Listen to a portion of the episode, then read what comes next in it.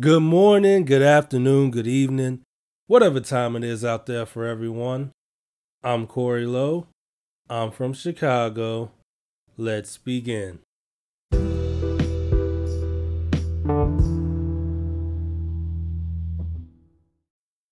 Welcome to the Guard Your Heart podcast.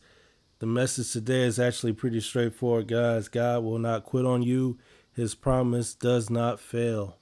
So do not make the mistake of quitting on yourself, of giving up on yourself, of giving up on God, and mistaking and believing the wrong thing that that promise shall not happen. You know, I personally thank God simply because of the fact that I live in the time that I live in now. I mean, if I had existed, you know, hundreds, thousands of years ago when someone was waiting on God to do something and I didn't have certain sources of entertainment and my only hobby was to look at the sun or whatever it is people did back then, watch the fields or tend the flock, I'd feel pretty bored and it'd be a lot harder for me to struggle. Thankfully, God has blessed mankind and given us intelligence to increase technology and increase our hobbies. And so I'm able to listen to music or do other things to preoccupy my time while I'm waiting on God's promise. It's really beneficial. And I say it this way because sometimes when we are waiting on God to deliver us from something or to change a situation or whatever promise that it is, it takes time. And so in that time, we deal with worry, we deal with anxiety, we wonder if something is actually going to happen. We make sure that we're hearing from God accurately. We're trying to check all our boxes. But that doesn't necessarily speed up God's promise or slow it down. God's promise will come to happen when He deems it is ready in time for it to come to pass. And depending on the situation, yes, it's not easy to remain patient, to remain faithful and positive the whole time. It's practically near impossible, and God doesn't expect you, He doesn't expect any of us to remain perfectly calm and to remain with a heart of thanksgiving. We're supposed to praise God. We're supposed to thank Him before it happens. But it's okay if we stumble. It's okay if we get mad and we get upset and we get angry. The Bible says, be angry and sin not. When we feel those emotions, we have to be careful with how we react. But it's okay to feel those emotions. Sometimes we don't know when our next meal is going to come. But we have to stay faithful and hope that God will turn that situation around because he will turn it around. He does not forget us, he does not leave us. He will always be there for us, and he will fulfill his promise for us. And I use an extreme example like that because usually it's one of the first things we in our mind go to. We go to the extreme examples and think about how God will deliver us from them or how God will fulfill his promise for that for that situation. But in all honesty, it applies to anything and everything God has a promise concerning. It applies to the smaller things a meeting, a new job, more listeners for the audience you're building, more connections, just having a good day. Whatever God has a promise for in your life, He is going to fulfill that promise.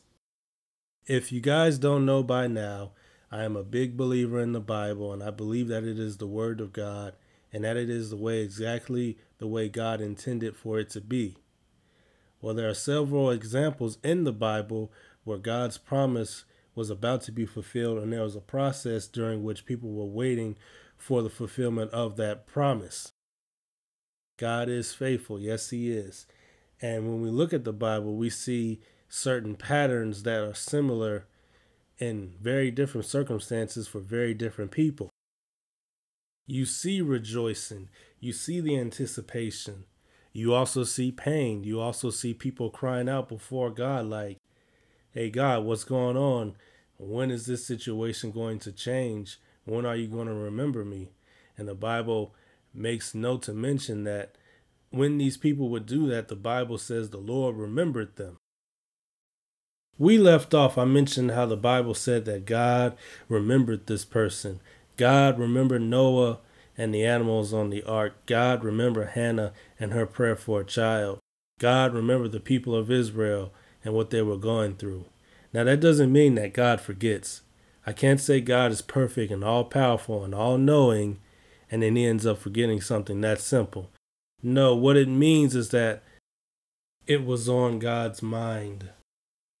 He's specifically thinking about that person in their situation, and he's getting ready to make a move and to do something and to fulfill that promise and to help that person out.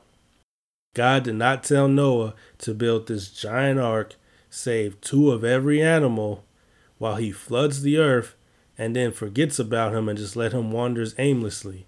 God isn't thinking like, okay, I killed everybody. You know, I like the earth. I like the way the earth looks. Oh, by the way, oh, wait, I forgot about Noah. No, he doesn't forget about people. That's not how God operates. God cannot forget. God cannot forget you. God does not get senile. He does not have memory problems. He does not have memory gaps. That is not who he is. And like I said, guys, it doesn't matter the situation. The situation can vary. It could be something extreme, it could be something simple, but God's promise stays the same. God's faithfulness stays the same, and He comes through for you. And it's important that we know that. It's important that we begin to believe that and start confessing that in our daily lives. It gives us a peace and a comfort that we don't even realize that we need. I don't think we realize just how much we value consistency and stability. Knowing that, for example, the sun is going to come up the next day. Obviously, there would be major implications if the sun did not rise up the next day and the world would be freaking out. But we have that comfort knowing that it's going to come, it's going to shine tomorrow, that it's going to set, and a new day is going to begin. We have certain people in our lives that we know that we can depend on, and we have certain people in our lives that we know what to expect from, but we know that it's usually going to happen. They're consistent in their actions toward us, one way or the other. And there is a true comfort in knowing that something is going to happen, that you can count on it. We like routines. We're habitual creatures. We were created that way. God created us to need stability, to need consistency, to need things that happen in habitual manners. So if we need it, and if He created us to need it, to want that, then we need to start believing that He is that as well and that He will provide that that He will be consistent. But that's all for today, folks. Remember, please like, share, subscribe, support. Please keep sending me your prayer requests. And as always, folks, let's end in prayer.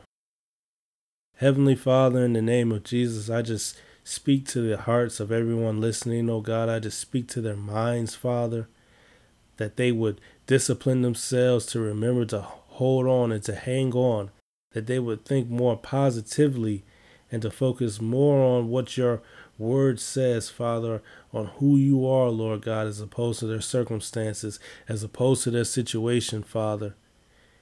And that their heart would bypass their pain, bypass whatever emotion they're going into, and cling to you, Father, and remember to hold on to their promise, to hold on to the promise that you have for them, and to know that you are going to come through because you are always faithful and your faithfulness never ends. Your love never fails, Father. In Jesus' mighty name, amen. Thank you all for listening.